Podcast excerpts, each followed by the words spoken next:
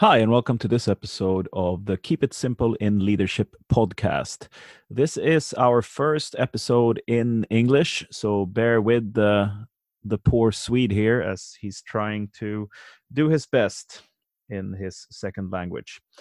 Uh, and my co-host Ola, uh, who's usually with me, has not uh, was not available for this podcast, but we're uh, steaming ahead. Uh, this episode, we're going to talk with John Cutler of Amplitude, and we're going to uh, cover a lot of different uh, aspects of how product teams can work together in healthy and productive ways. And I'm going to jump right in and let uh, John introduce himself. My name is John Cutler. I work at a company um, called Amplitude Full Time, and at Amplitude, I'm a, a coach. I'm mostly focusing on external teams like uh, customers and prospects and the broader uh, product public. Um, I do a little bit of internal coaching, but most of it's external. And so the the purpose of my role is we we sort of believe that there's a surrounding system, uh, you know, culture, system, process, whatever you want to call it, that that if uh, teams em- embrace that, then they can be more evidence uh, driven. And and frankly, that if they can think that way, then our product is just a foregone conclusion. So I don't really evangelize our product, even though my title is evangelist. I sort of evangelize being, uh, you know, more focused on outcomes or evidence or whatever you want to call it. Um, but that's yeah, that's my full time job. and then outside of that, I just am a big nerd about this stuff, and I get involved in all sorts of conversations and conferences and things. So, um, and I'm an early early adopter of Lookback. I think we said something like, "Oh, we want to use this for remote usability tests." And then someone said, "Well, that that's an interesting thing. Why don't we see how that goes?" And then, you know, we went with it from there. So Awesome.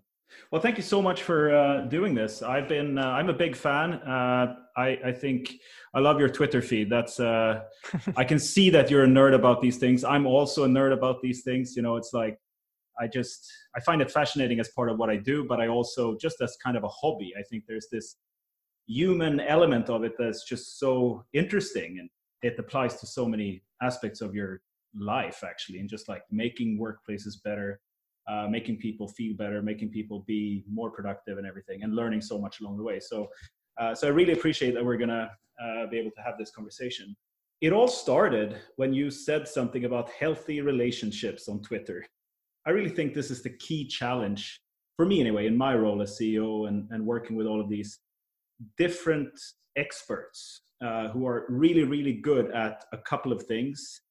And then they need to work with other experts who are really good at other things, and then they need to come together. And they're not all the same, so there's going to be some tension, and you want that stuff.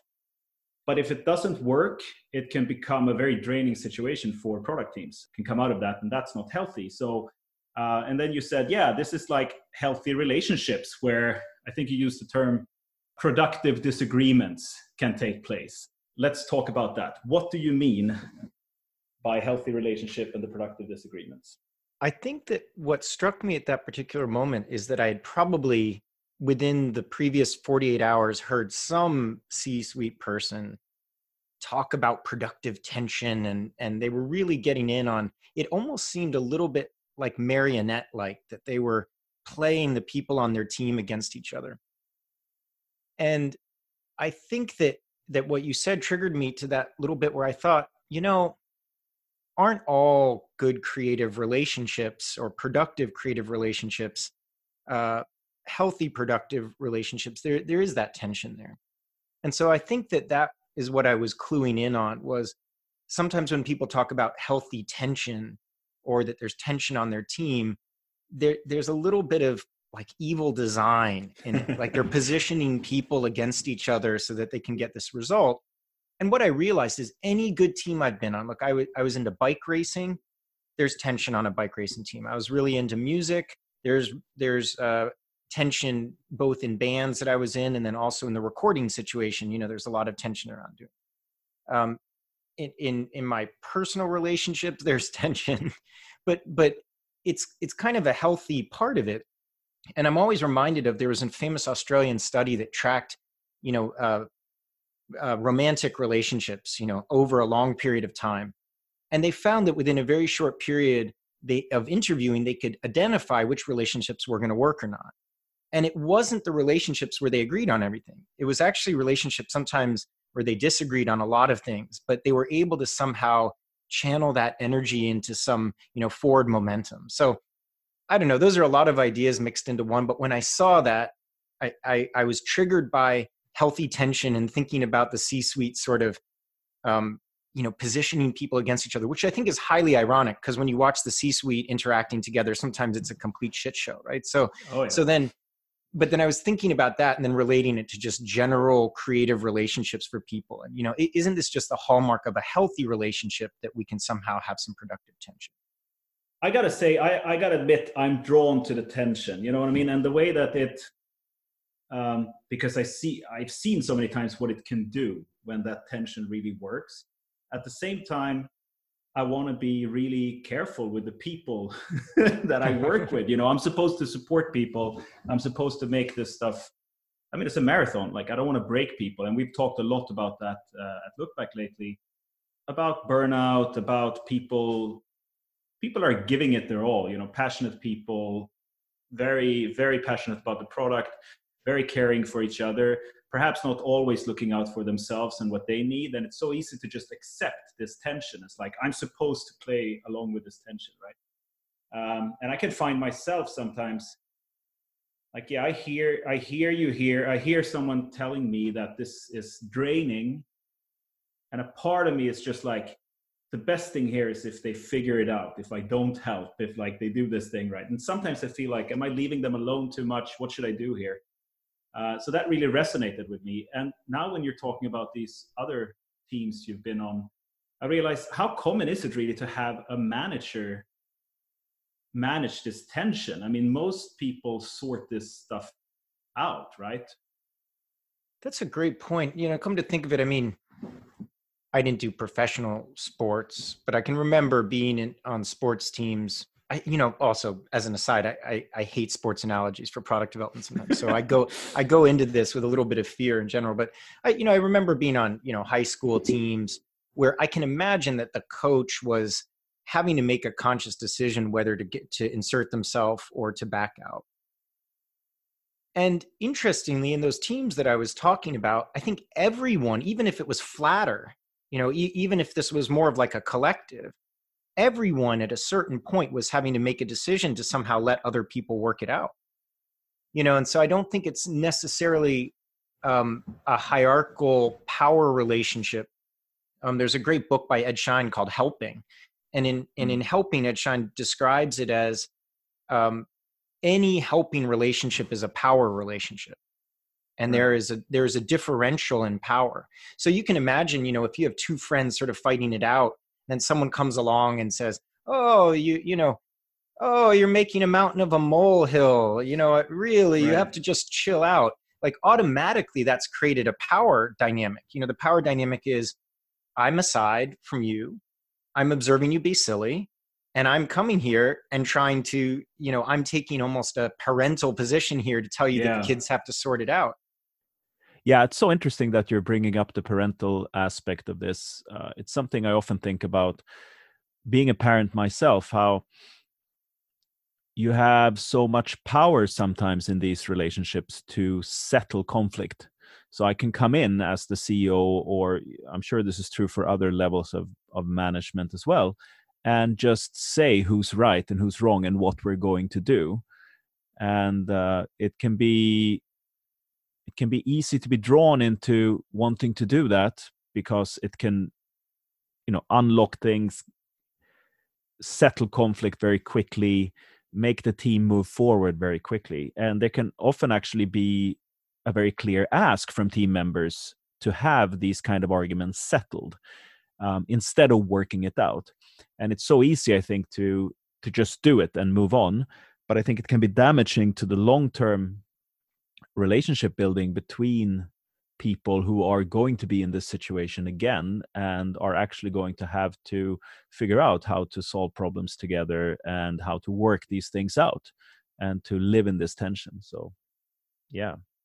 Definitely no, reflected in in in situations i've been i i think that parental the, the insinuation that there's this kind of parental vibe i think is is something that all sorts of people fall into that trap e- even if Yeah. you try not to it might almost be systemic in any type of relationship in a working relationship but you know i've, I've i think that a lot of this especially thinking in the startup realm is that people have no patience for something to take a couple weeks to work itself out no Yeah. one even the people doing the thing they, they realize that time is of the essence right and i'll always remember being on a team and and there was dysfunction for like four months.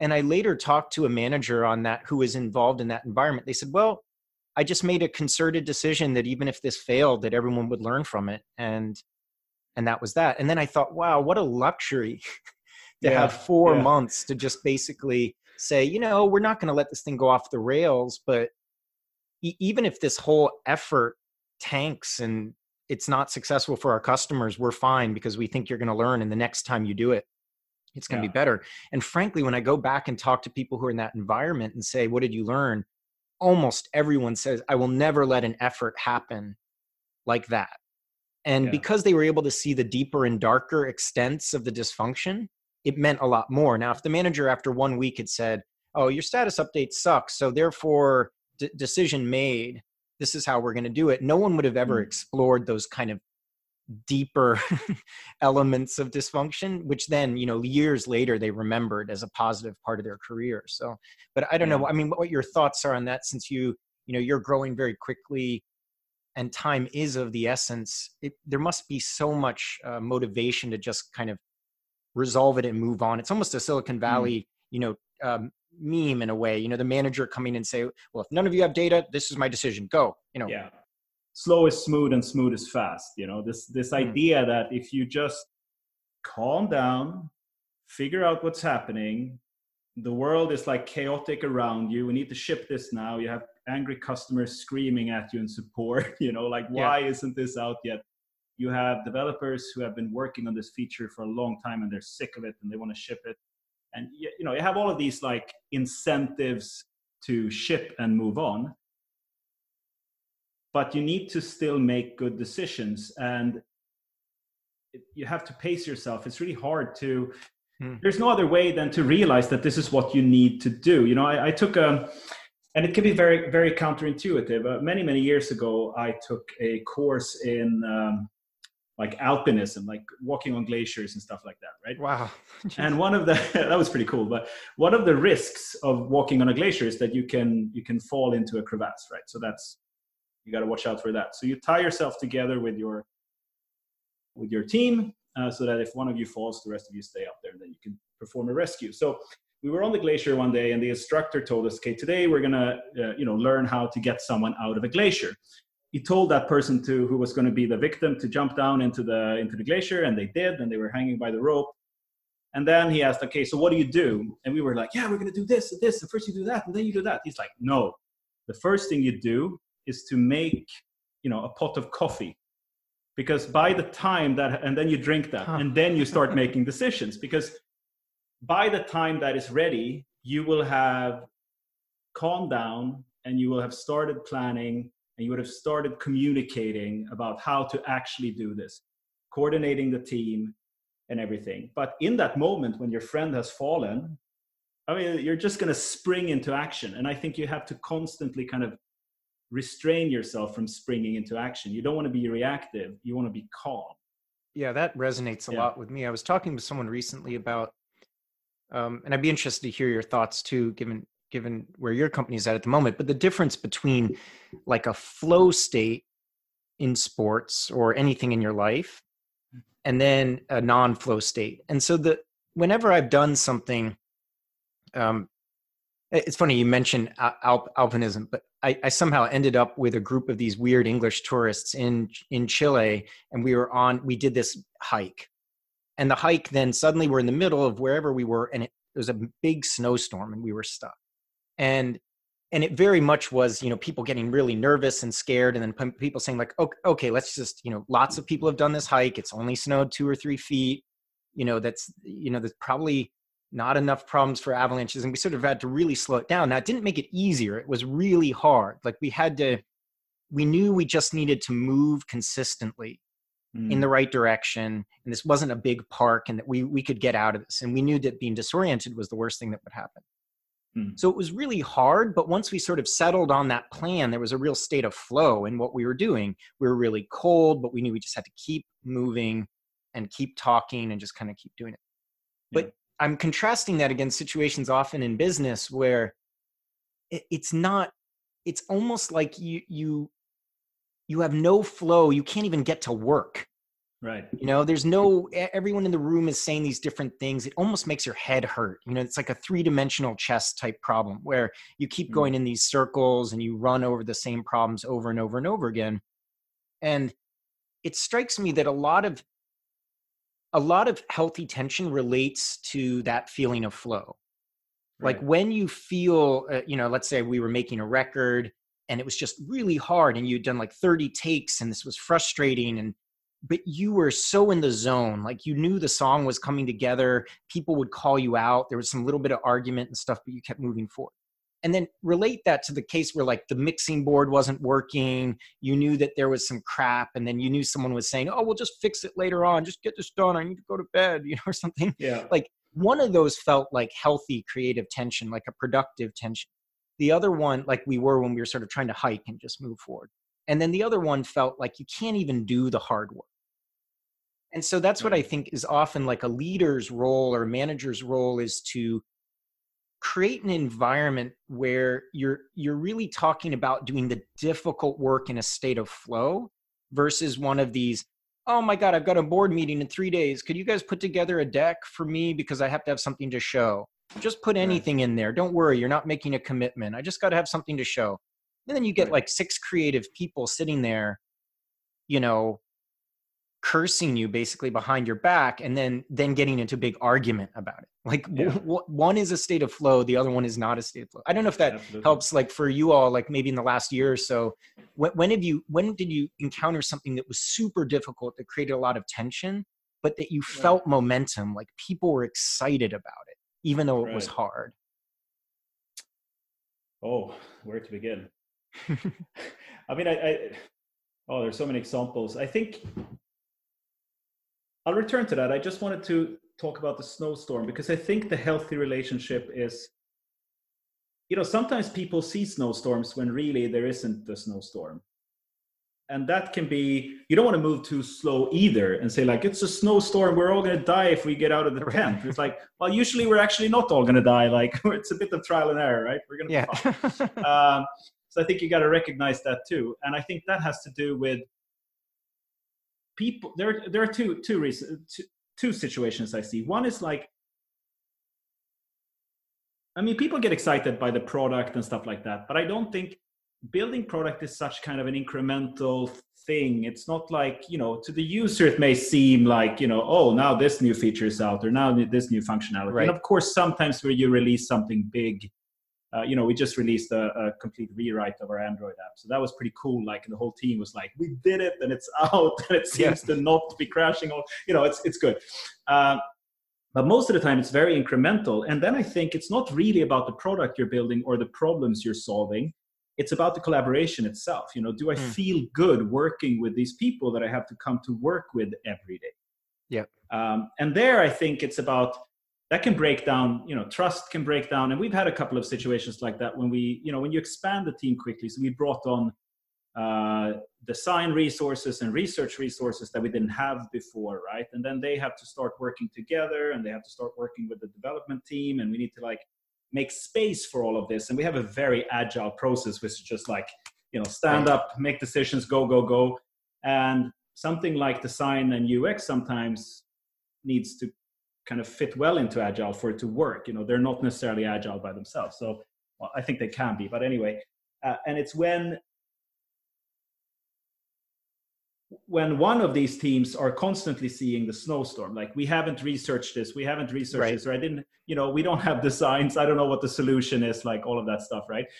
And they are constantly being told like no but we got to move forward now we got to ship we got to ship eventually they're like hey why am i doing this? Like why am i why am i contributing? Right. it's not being listened to right? And i think getting this healthy relationship going and not having that tension is that it has to be fair. People can accept that they don't get their impact on every single yep. release you know? But when it starts becoming systemic that like one function is constantly being like disregarded that's when i think it starts yeah i think that that was some issues like that yeah that resonates in this sort of when I hear one leader talk about healthy tension, but it always goes their way. Yeah. you know, then then I yeah. realize like that's not really healthy tension. That's not like um, you know, productive disagreement or that's not um that's that's not a positive momentum creating there. What what I one thing I really liked about what you said too is the sort of thinking about the organism of your company. And so imagine that example where you know your your circulatory system is in one direction and your nervous system is in the other direction and like you theory of constraints would say that there's you know a small number of constraints in the company at any given time and if one mm-hmm. when one group feels the impact of that being overloaded and the other group does not it's very difficult i see this a lot with like support teams customer right. success teams i mean they are out there having to dig through the crap every day yeah. And, you know, product development is just sort of shipping it and they're excited and they're having their beers and playing their foosball and talking about, you know, how fun it all is. And then meanwhile, customer success and support is like, that is not my matched experience. Right. Right. And right. and I don't think that you can have a creative collaboration between those teams while that, you know, karma is hanging over you. You know, I like to say that like trust is built by small promises regularly kept I think the science says that like one big promise kept is okay, but then if that happens very irregularly, then you don't really remember what it feels like to have a promise kept. But you know, keeping the promises regularly. But I think the promise from a leader's standpoint for healthy um, disagreement is that the you're you're continuously keeping your promise to to create an environment where it's fair and equal right. and you know yeah, it might roll your way one way, but then the next way it rolls another way and another way, or maybe even an unexpected way. You know, everyone realizes mm. they were mm. all off and then they understand something. So I don't know. Yeah. That that healthy environment is so important, I think.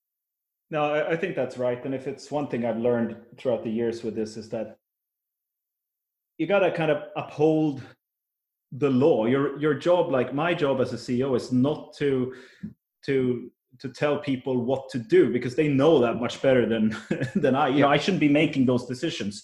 Um, sometimes I have to like, okay, whatever, we're taking this bet and we're not taking this bet. That happens, of course, but most of the time it's building a system that is predictable. You know, because it's all there's always going to be change, but people need to understand why the why we're making exceptions. You know, when there's low trust and when there when the relationship is unhealthy, uh, and when the tension is kind of like a battleground between functions or like for for territory then exceptions will be seen as a loss.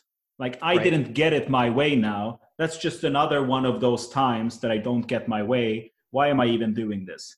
Like no one appreciates my perspective anyway and you know engineering always wins or whatever. Um, you know something i'm just giving it can be any team right? But but when you have a healthy relationship and there's trust people accept that you know what? I can't get my way every day. And like i understand that all of this work that i did now has to be thrown away because we learned something and i you know the product needs to go this way now and i just wasted like two sprints on it right? But they accept that because no one did it to them. It's just the nature of building software. Yeah and that everyone knows that. Every, one thing that really resonates with me is that i was talking to someone recently i said hey you know talk me through the last two years at company x. And they said well you know, it's it's been good. You know, not everything's good. Oh, that one quarter was really crappy, and we really went down that rabbit hole. And and but then things picked up, and we had like a couple clear wins, and uh, then you know then there was this little bit of friction with this new person who came in. But oh, we sort of worked it out, and you know they're talking over two years of work, and they're noticing the ups and downs. That you know the positives are outweighing the things that felt you know negative and what was interesting in that conversation is i always try to break down these kind of acute stressors versus chronic stressors mm-hmm. of the company like mm-hmm. there's chronic disease like things that don't get work themselves out so i asked a company once how long is the most toxic person remained at the company Right. Answer, they're still at the company eight years later. Now Yeah. imagine like the psychic drag that creates for everyone in that environment. Now acute stressors happen all the time. You know, they're oh, this new person came in, we we we really were butting heads for a couple weeks until we worked it out, but then it worked out. And oh, you know, that one thing where we tried to like port blank over from blank blank blank and try to program it that way, that was 6 months of wasted work, but but then like things picked up and we took another direction. Yeah. And I think this relates to the healthy tension thing because if you if you can't tell a story of the last couple of years at a company with these sort of ups and downs and moments of celebration, that's going to be very difficult. And and often when you ask people why did they leave a company, it's not you know not one thing. It's a Hmm. pattern. Like it's a, it's Yeah. a pattern where they believe their best interests are not truly at the heart of the company. Yeah. And then when people stay at a company, it's you know it's like ups and downs there's dysfunction one time and one quarter and then they work itself out so i think it's you need that stream of wins and positive things to to and you need a low amount of acute uh, sorry chronic illness in the company and then that Yeah. creates an environment where you can have this more productive pr- uh, productive disagreement but but as you have less of that stuff i think it becomes increasingly difficult for anyone to you know they just buckle down or they leave that's Yeah. the problem Yeah, I, I think it comes down to being lonely. You know, like when there's a lot of these chronic things, like the, it's the company's job to support the people who work there. You know, Right. like because and and that's a it's a mutual exchange of value. You know, it's like the especially in software, people are the thing that can generate value for the company, and the company should value that and should understand that. And I think when there's a lot of this dysfunction that happens, which I think is natural because most of these companies started as startups and like people don't know what they're doing and it's they don't have hard. experience. Like anyone who's stuff, saying right? it's easy is lying. yeah, absolutely, it it does, and it takes time, and you have to think about it, and you have to like balance resource allocation, of course, as always, but. But it's one of those things where if you don't do it, then there's a high amount of what do you call it, like chronic chronic disease in the company. yeah. Uh, and then on top of that, you do acute stressors. You're just leaving the person alone with all of this. You're just saying, like, deal with that. I have failed as a leader in providing a good company UX. Like, I, I- I gave a, a conference speech uh, last summer about, uh, you know, UX researching products. That's like you can use the same skills to UX research the UX of your company, right? And if a company has a bad UX, it's like a tool that has a bad UX. You can't use it. You can't do your job. Uh, it burns you out because you're just like struggling with this thing all the time. And that's that's like managers and owners of companies. That's what they're supposed to focus on, according to me. It's like good company UX. If you hire right, the everyone else will just take care of all the other stuff. You're just Yeah. supposed to give them a chance, give them a good product to work with. Right. Well, one, one thing that reminds me of too is that the um, often the company can have great UX at certain sort of levels. A fascinating thing for me is that when I'll go in and and meet with like a layer of leadership, so it's like all the VPs or something, and they're joking about it, and oh, you know, oh that must suck for you, you know, they're just kind of having fun with it Mm. and they seem to be having a fine old time right like they've seemed to have kind of created their alliances and created their things Yeah. and thing but but when back to the productive disagreement thing that doesn't necessarily mean that as you filter down to the people that work for them that those people can have uh, and that that that same structure that works you know as all those vps in a room bubbles down to how these teams collaborate with each other now, in theory, it should, and in theory, that kind of productive, friendly disagreement among the VPs should translate down. But often, that tells me that those those folks are much more concerned about their relationship as it relates to Yeah. each other than they don't they don't sit there at that meeting and say, "Wow, you know." We seem to have a lot of good productive disagreements. Does it translate down to the people who work for us? Because often you find that it doesn't. Um, but you reminded me of that with UX. You know, the the accessibility of the leadership style might be very different if you approach at, at one level into the company versus another level at the company. And I think Yeah. maybe the leader's job is to have coherence. The, the same thing that those VPs enjoy, the other people enjoy, because then you have that terrible problem that you know the VPs communicate everything as being rosy, but if the if the CEO just takes one walk around, it turns out that everything is kind of a shit show. So I think Yeah. coherence has a lot to do with with accessibility and the UX of the company as well. Like, can you can you understand how it works in your head? Yeah, no, I think that's right. And I mean, one of the other challenges we've had, and I think a lot of company companies are going through, is is this is much harder in remote as well when Oh, you don't see geez, people on a daily basis. You know, but uh, you know, it's it's we we get into these areas of metaphors that uh, we don't like with sports and everything. But I have another. Uh, I have another experience of great lead. Like one of the most fantastic leaders um, I've worked with was actually way back when when I was doing my military service in Sweden, uh, this compulsory thing they put you in there for a year, and, one of our lieutenants he would always eat last. Like you're out in the field, there's limited food, everyone's hungry, cold. It's a really bad situation, and sometimes there's not enough food for everyone. And this this guy who was in charge, like the highest ranking guy in charge, he would never eat or sleep or do anything before the entire team had eaten you know and i was like wow that's that's how you need to think about it. It's like it's not fine that it feels fine up here. It has to you have to care, care for the entire company first. Like that is your job. And then you eat. You know what i mean? right, like right, right. Yeah, I think one risk of this, you know, coherence check thing in the single leader is that they they still imagine that their sort of view of the things and their ability to t- detect coherence issues is Mm. is somehow the only way to do it. You know, so they'll talk to one VP and another and another, and they'll hear three different stories, and they they they still take it as their only job without realizing that, that they are a participant and then Yeah. they get into this oh, they overreact in the sense that it's very you know i'm going to fix this now you know we, we all just have to get on the same page and the one thing that's been very effective in my work lately is I, I have three categories of things. Like one things that everyone must agree about. And either it's words or it's strategy or it things it's it's like we all have to be using the exact same words. We have to know exactly what everyone means whatever. And the second things are things that it's actually really beneficial to disagree about those things but it's just important for me to understand your perspective look we're never going to like right now no one can tell me whether Lookback can be x or y or z. It, there, there's no we could we could roll dice at this particular moment. Like we're going to either have Mm. this outcome or this come this outcome. But if i don't understand where you're coming from and you don't make your bets sort of clear to me so i understand them we're not going to be able to transact business.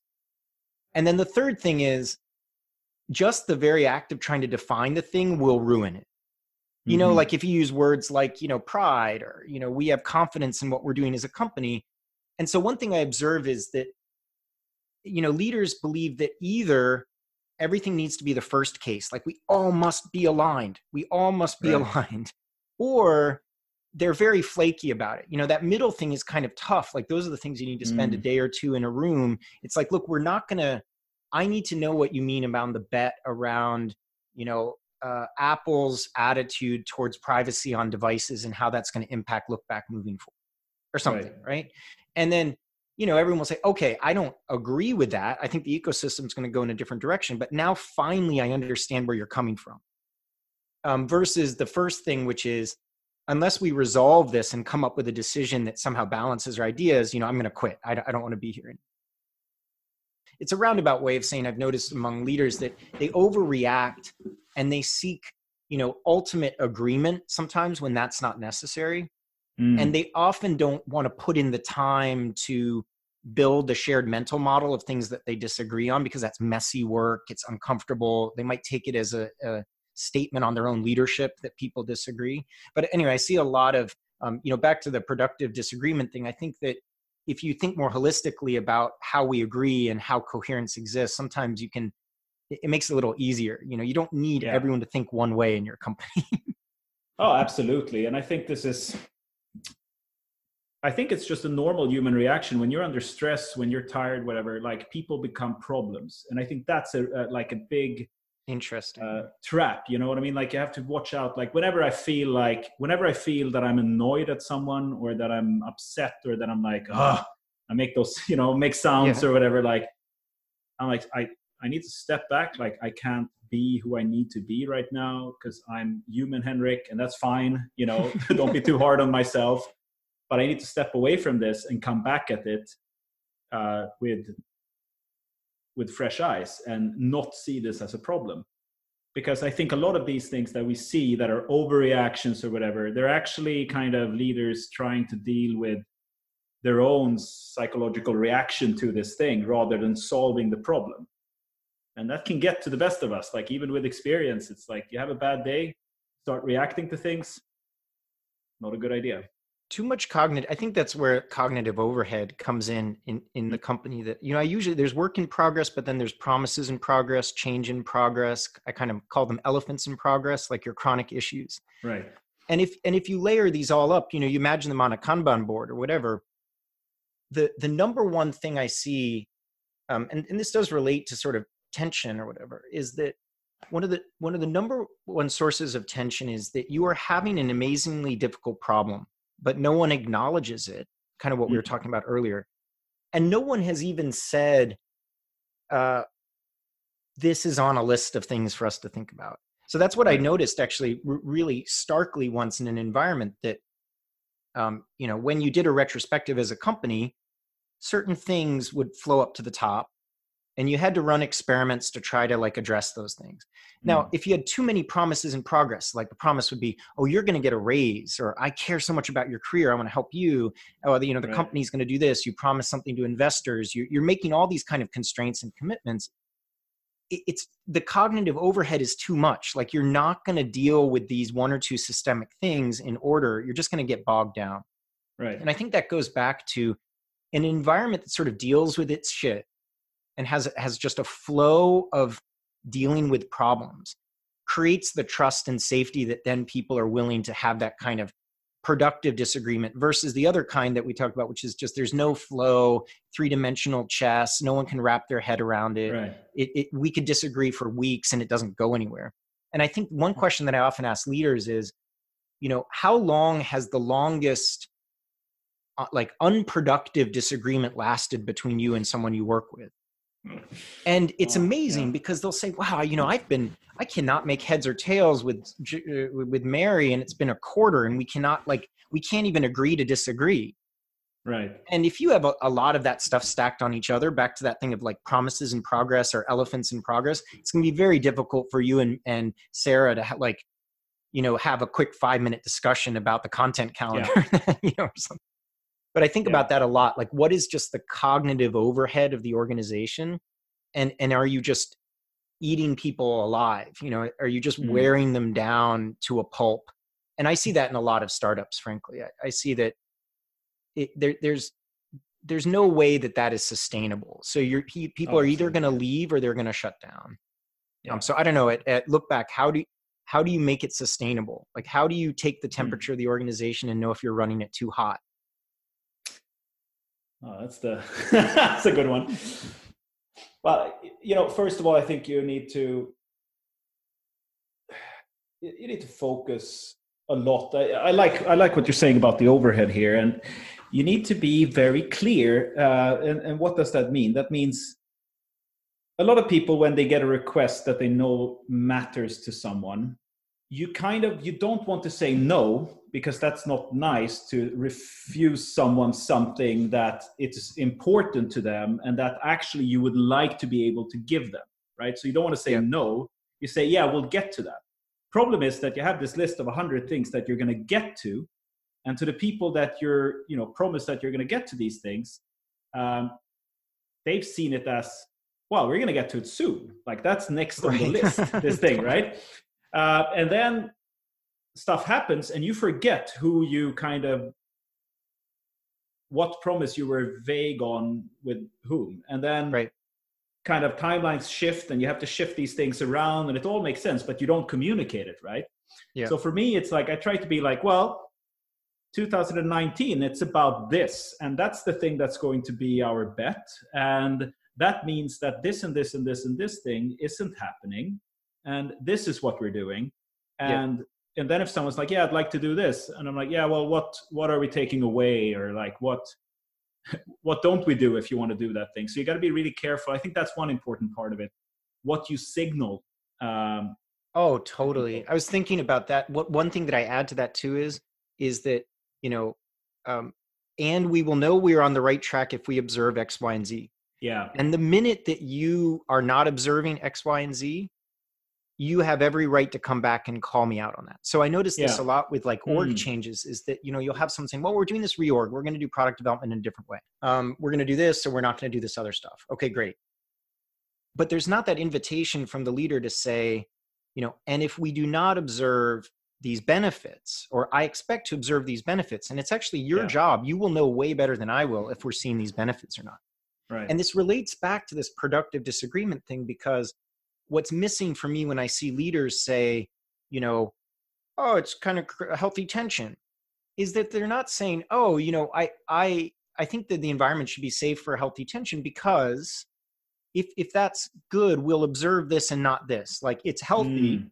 if we observe interesting solutions that we would have never really gone with or it's Right. healthy if we actually build closer connections to each other because by feeling um, empowered to say to the other person i disagree we actually learn more about them.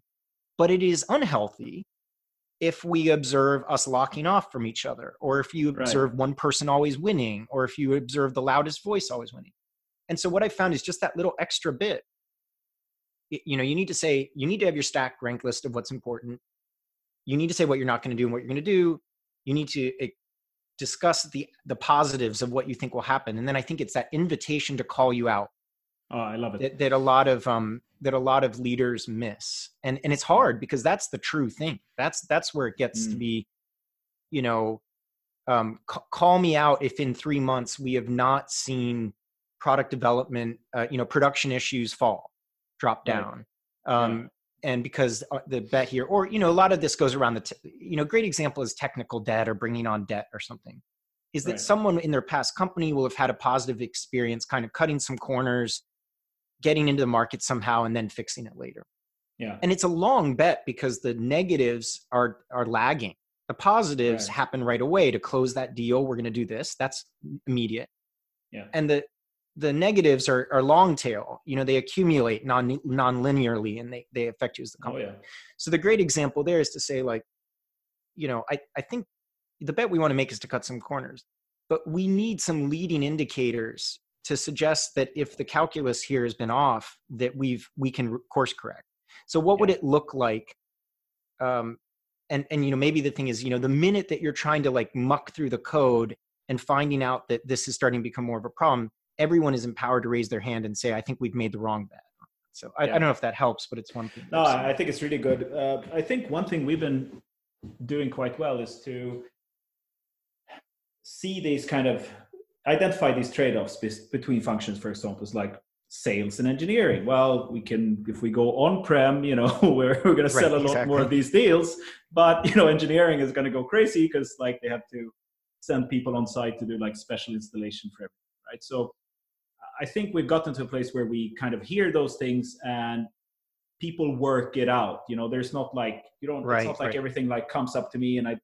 and I decide what to do. It's like well, engineering and people are sales have to aware of the out, right? trade-offs that you're Yeah. in, in other words you've given them like a, a, a playing field to channel their productive disagreement versus it being Yeah. unproductive like you've given a, Yeah. a, a bootstrap for it or something So I think that's right, but I, I- I really take uh, take to heart what you said about you know giving people an opportunity to call you out. Like uh, I think there's a lot of wisdom in that. I don't think I've done that. Actually, it's something I'm going to start doing. Um, it's so easy to like. Well, I know me. I know I'm open to feedback. You know what I mean? right, right. But but what I like about and and I think actually that as people work with you, they learn. I think that's kind of the feeling that people on the team has as well. Yeah. But but I think there's it's more about that. It's kind of a map. Like if this thing doesn't, uh, you know, if this thing doesn't work out, what will it look like? right Let's agree on what it will look like if it doesn't work out, and what it will look like, what it could look like if it works out. Yeah. And that gives people. That's fair. You know what I mean? I'm like, the, this is what we agree to do. Fine, right?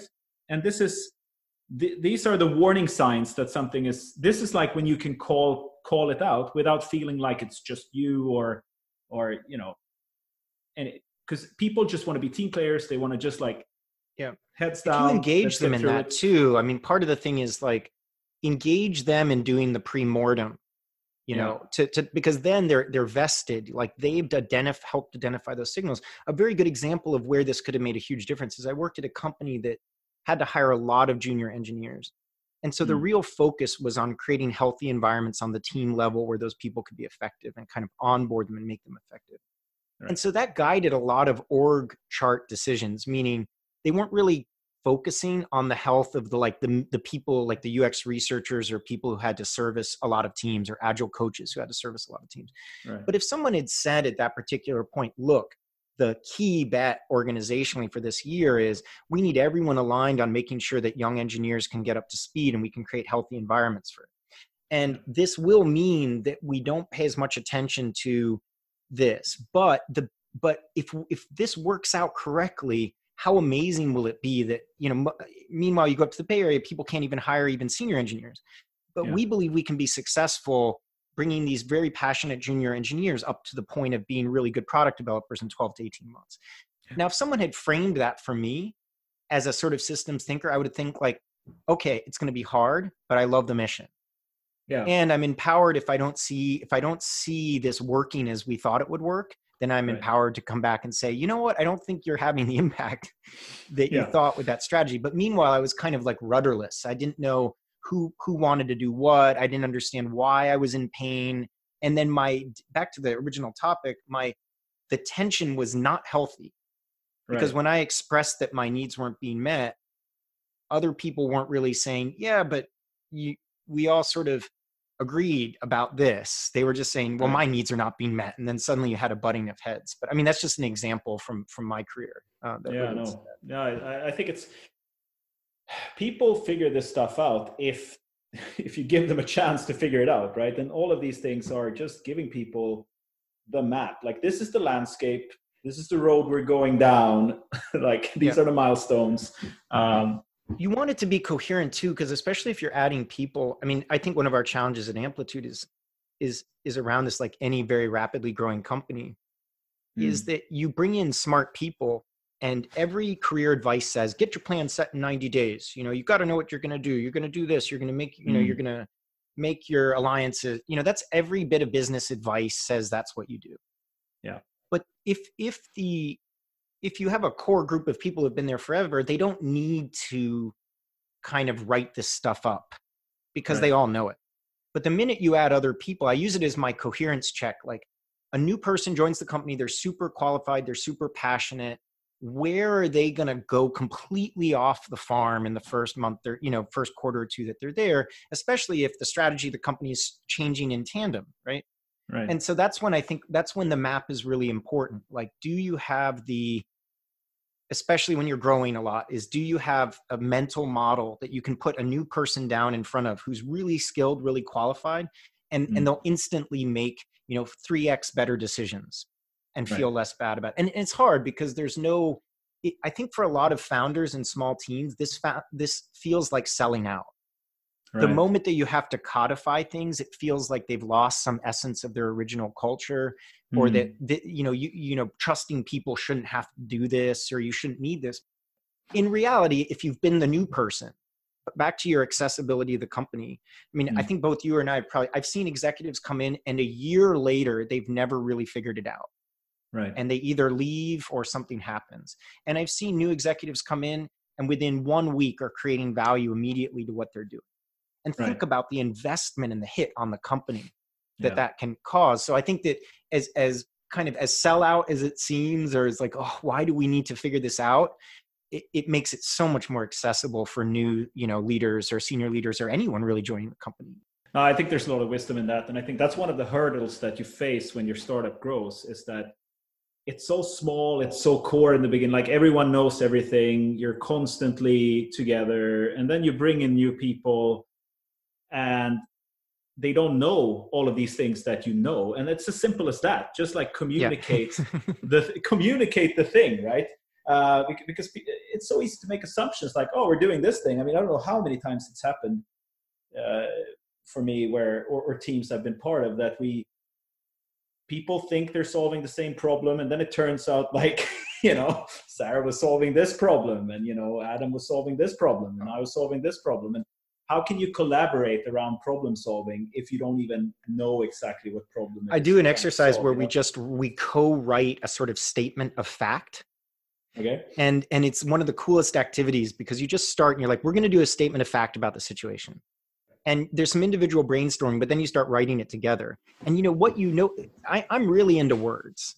Like i freak out about words. The reason i freak out about words is that i've seen in my career that you can have like one sentence tilted two different ways and it can like have the destiny of the company locked in it's really really different and so you know that you you pair people instead of having one person come up with their document which no one really reads and everyone nods their head you sort of say look this is going to be a joint statement of fact like every every item on this list every, both of the people should agree on Right. And so what you find is that people sort of wordsmith it like crazy. Like someone's like, "Well, I agree with seventy five percent of that, but not uh, but you're not saying X. Oh, what do we need to yeah. add? Well, we need to add that, you know, we have to watch out for dependencies because my team is a dependent mm. team. Okay, cool. All right. We'll add blank, blank, blank. We'll need to add for dependencies. Oh, crap. We didn't add this. We didn't add, you know, and so what eh, over and over it's it's reiterated to me that people are literally not speaking the same language like some high yeah. percentage of time in business and startups maybe maybe that's what makes startups just so much more effective is just by the sheer physics and the size and the connection right. and they, they you know maybe they share 60% of language.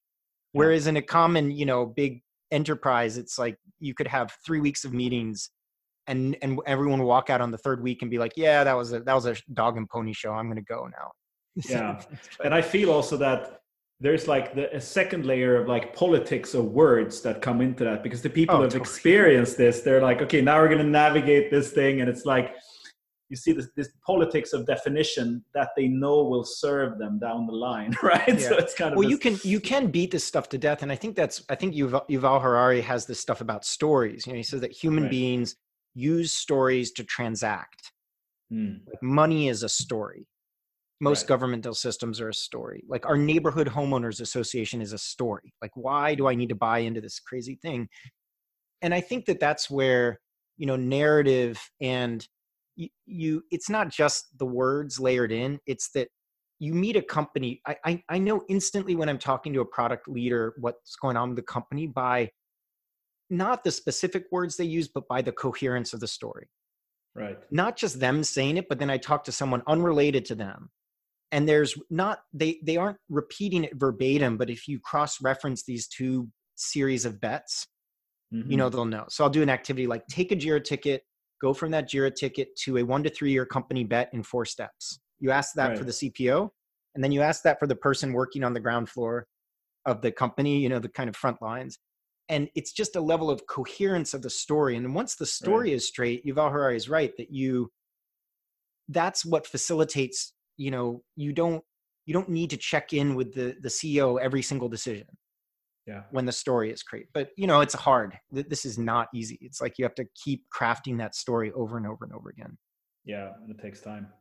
Speaking about time i know we are at time now and um, i would have loved to keep talking about things like um, you know the company size the phase you're in. I mean i think we touched about it a little bit with the startups and everything but uh, for another podcast i guess. Yeah we'll do we'll do part two. This was fun. We can do like a you know two or three part thing of this. Would be really yeah for sure Awesome. So much, well, any so any uh, any last uh, reflections, or you want to actually? I don't want to put you on the spot, but could you do a summary of of? We talked about the healthy relationship. We said that tension can be healthy, but tension can also be uh, a negative thing. Any kind of signs to watch out for? What what are kind of the key characteristics of healthy tension versus bad tension? I think that we touched on it in the sense that it's it's pushing things forward right and that momentum feels good yeah, and flow. that it it is it feels like part of a healthy collaboration and healthy relationship and then and then the opposite of that is that it's just sitting there it's like the elephant in the room or the chronic issue or or the mm. things and and that was reflected too when you described like that you know the the the training you had with the avalanche thing it's like there this was a very difficult situation but you know could you could you step back and have a coffee or do you feel like that almost that twitch in your throat like there's a you feel your threat response going up and so right. that i would say that probably that the healthy tension is you you don't feel that anger welling, that threat response. You know, it's a little bit like, you know, I remember being in a band. It's like, damn, McLean, you know, like I, that part really needs to go like that. I wasn't sitting there worried about my job and worried about why the hell I'm at this company and et cetera, et cetera.